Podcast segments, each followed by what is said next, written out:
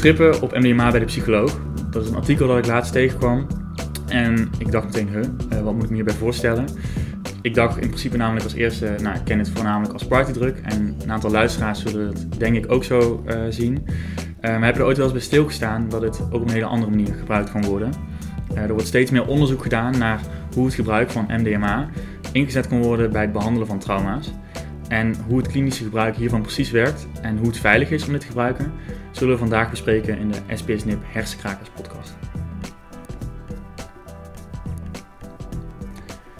Om ons uh, hier meer informatie over te geven is uh, hier PhD-student uh, Jerome Herpers. Dag Jerome, welkom. Fijn dat je het kan zijn. Um, zou je iets meer kunnen vertellen over jouw beroep en wat je precies doet?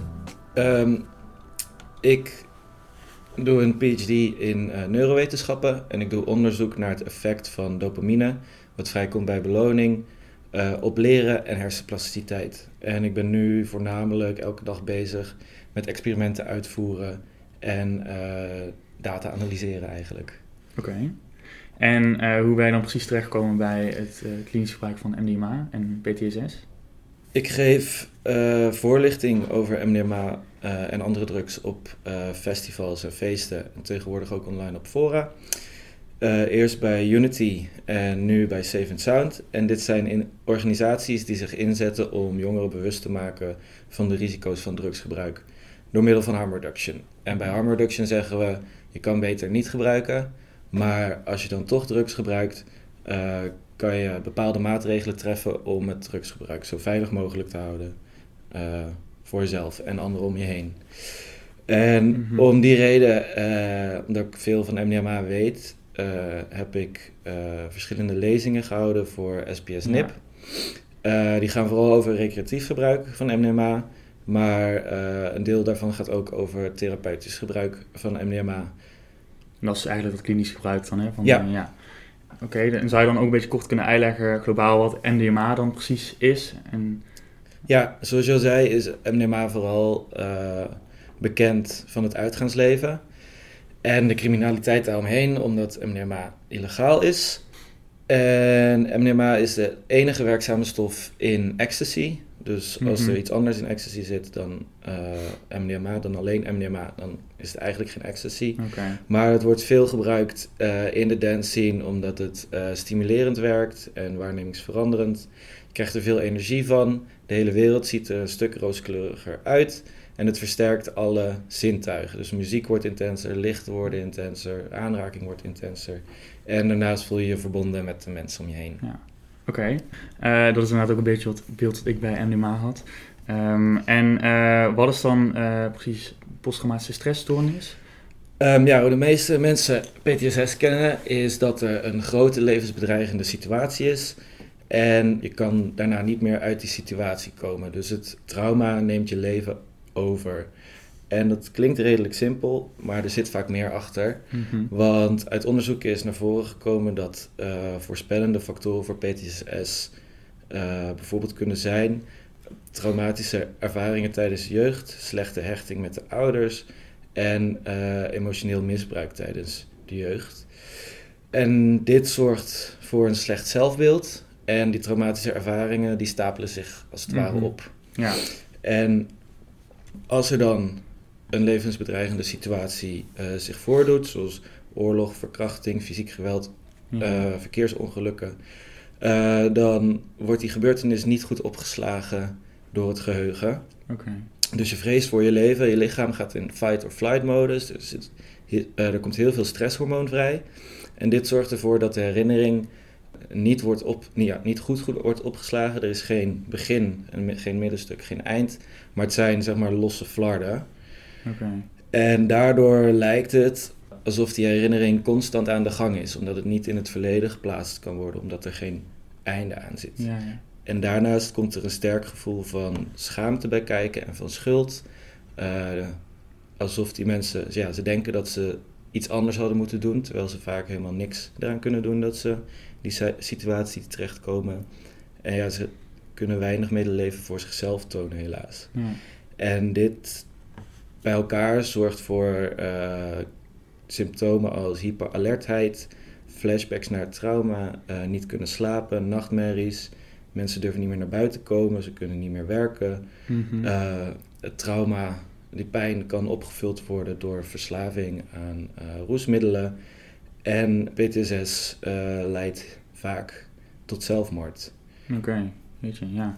En, eh, want je noemt best wel al een beetje dingen van, nou, geheugen wordt niet goed opgeslagen en Mhm. stresshormonen komen vrij. Hoe werkt dat dan precies in de hersenen? Ehm, in de hersenen heb je de amygdala.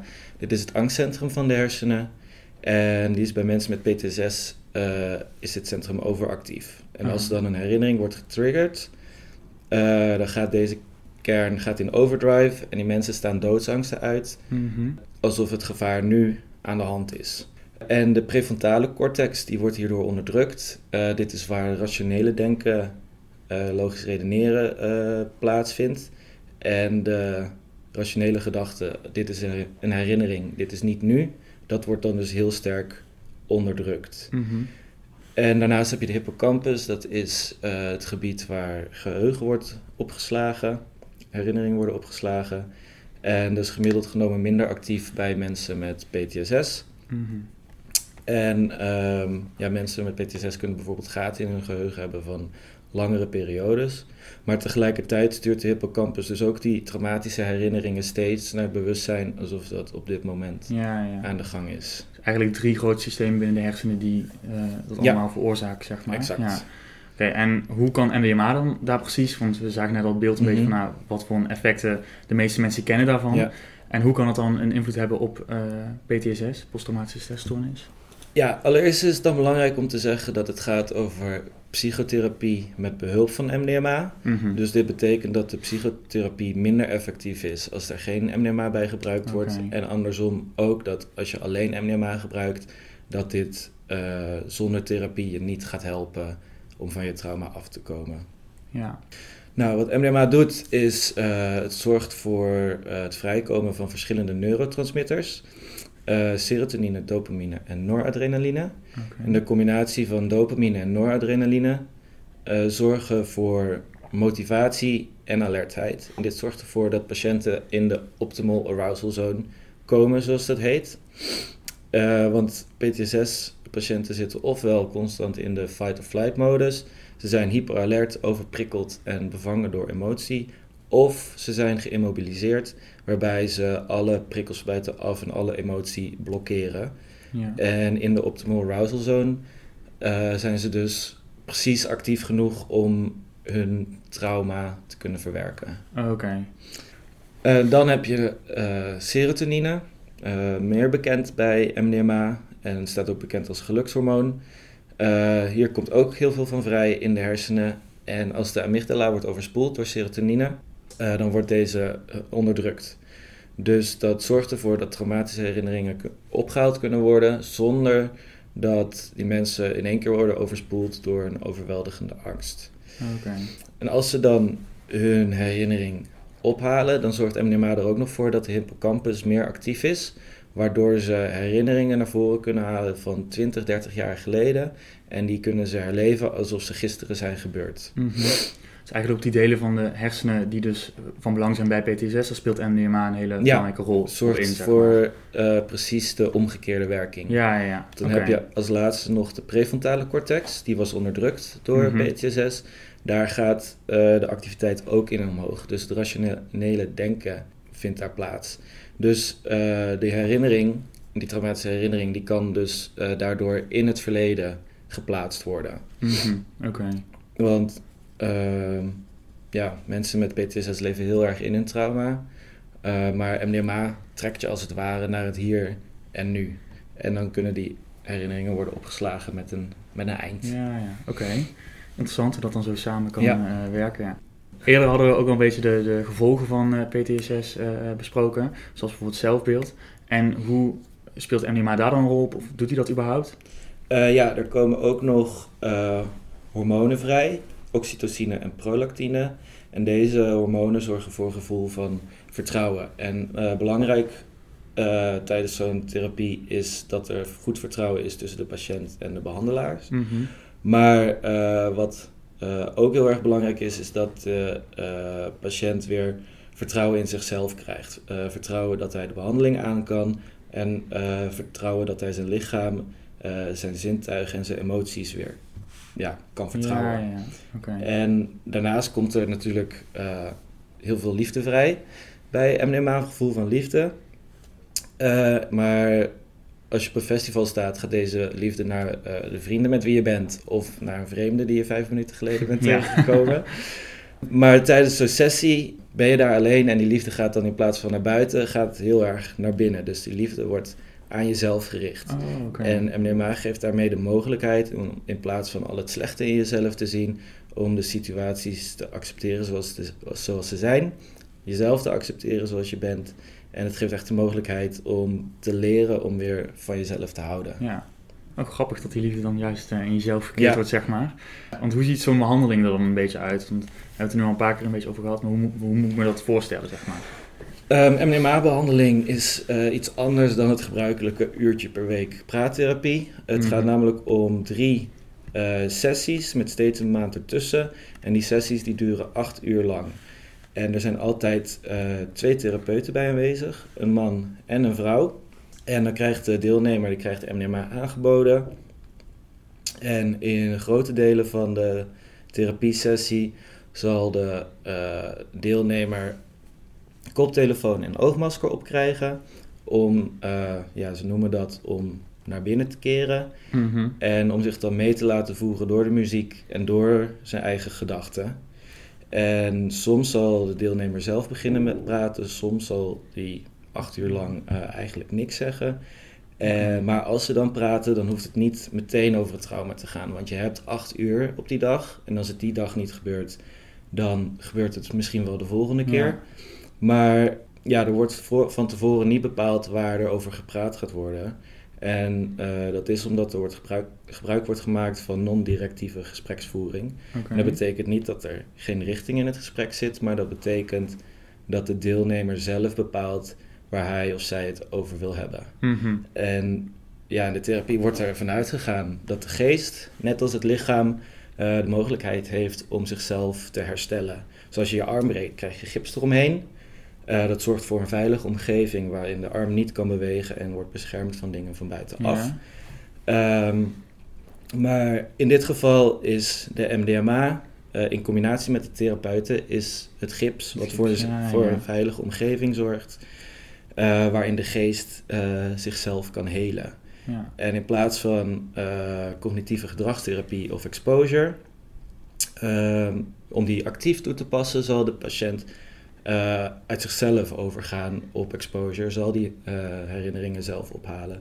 En ook zelf, uh, zal ook zelf inzichten krijgen, ja, zelf cognitieve gedragstherapie op zichzelf toepassen, door anders naar de wereld te kijken en Ja. anders te reageren op dingen. Maar dus best wel een lange therapie dan in ieder geval. Dus en Nou- bijna ook veel kan gebeuren dan. Ja, in die acht uur is het heel veel, kan er heel veel gebeuren. Maar na drie maanden is de therapie voorbij in plaats van uh, de jaren Ja, uh. Dat is Dus dan weer relatief snel, zeg relatief maar, ja. Heeft het heel snel resultaat. Oké. En dat zijn dus dan ook de, de globale resultaten die ermee behaald worden over het algemeen. Dat het dus na drie maanden eh, eh, verwerkt is. Of hoe moet je Ja. dat voor me zien? Um, in de studies die zijn uitgevoerd hadden, waren mensen met treatment-resistant PTSS. Dus die hadden meerdere behandelingen gehad, meerdere medicaties. Dat Mhm. werkte allemaal niet. Maar na die drie maanden voldeed 65% van de uh, deelnemers uh, niet meer aan de criteria voor PTSS. En um, dat is dus al heel erg hoog. Ja, dat is best wel ieder geval. En uh, na een follow-up van een jaar uh, was dit uh, percentage omhoog gegaan naar 68%. Oké. Dus dat laat dus zien dat er echt iets verandert in de manier van denken van mensen. Dat er Ja. een deur open wordt gezet waarin ze hun emoties beter kunnen uh, verwerken. Ja. Nou, we hebben in het begin natuurlijk besproken dat het eh, illegaal is. En dan zou je ook wel in ieder geval verwachten dat, er dus, eh, eh, dat het een gevaarlijke druk is of dat er in ieder geval bijwerkingen aan, aan vastzitten ook. Eh, want nu klinkt het eigenlijk als een heel veelbelovend iets. 68% eh, na drie maanden eh, voldoet niet meer aan de eisen van PTSS. Maar zijn er ook mogelijke bijwerkingen voor patiënten of cliënten? Ja, of een druk illegaal is of niet, ligt helaas niet aan de veiligheid van het gebruik Mhm. daarvan. Oké. Maar dat zijn andere redenen. Uh, maar zeker zijn er uh, bijwerkingen die bij MDMA kunnen optreden. En dat zijn misselijkheid en overgeven, hoofdpijn, spanning op de kaak of andere spieren, wazig zicht. Uh, er moet zeker uitgekeken worden met mensen met een slecht hart of hoge bloeddruk, want daar heeft het effect op. Maar ja, waar het in de uh, op feesten meestal misgaat, is watervergiftiging of oververhitting. En dat is eigenlijk heel makkelijk te controleren door niet te veel water te drinken.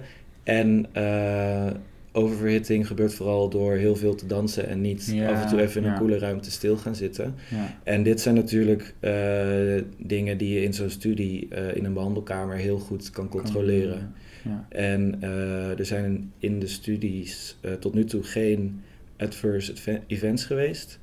Dus geen uh, medische calamiteiten. En dat laat zien dat het zeker in klinische setting een uh, relatief veilig middel is. Eigenlijk wat je zegt, nou, de, de, de twee grootste redenen waarmee het mis zou kunnen gaan, zijn gewoon makkelijk te controleren, ja. zeg maar. Makkelijk in bedwang te houden eigenlijk. Precies. En we hadden het net ook best wel over het onderzoek, hè, van dus 68%, als je al eerder um, aanhaalde. Um, en hoe realistisch is dit onderzoek dan ook? Is er al heel veel onderzoek naar gedaan? Uh, ja, ja, een beetje een beeld van kunnen geven? Um, in Amerika gaat het nu de laatste fase in van klinisch onderzoek. En zal het uh, over twee jaar ongeveer, uh, als dezezelfde resultaten behaald worden als uh, evidence-based behandeling geaccepteerd okay. worden. Oh, dat is best snel. Ja, ja. en in Europa zal dat vier jaar zijn. Mm -hmm. Maar ja, 7% van de bevolking zal ooit in zijn leven PTSS krijgen. Dus dat is 1 op de 13 mensen, dat is best wel veel. En 50% daarvan, uh, daarbij slaat de behandeling niet aan. Praattherapie en of medicatie. De, de huidige dus, andere behandeling, zeg ja, maar. Ja. Dus voor deze mensen die niet geholpen kunnen worden met andere, uh, op andere manieren... zou dit het verschil kunnen maken tussen ja. uh, de keuze voor zelfmoord... of de mogelijkheid op een lang en liefdevol leven. Dus ik denk dat het heel belangrijk is dat dit onderzoek gedaan wordt en dat het doorgezet wordt. Ja. En waar ligt dan aan dat het in Nederland vier jaar nog zou duren en in um, Amerika twee jaar? De onderzoeken zijn in Amerika begonnen. Daar moesten heel veel veiligheidsstudies worden gedaan om te kijken of het wel okay. uh, echt veilig is.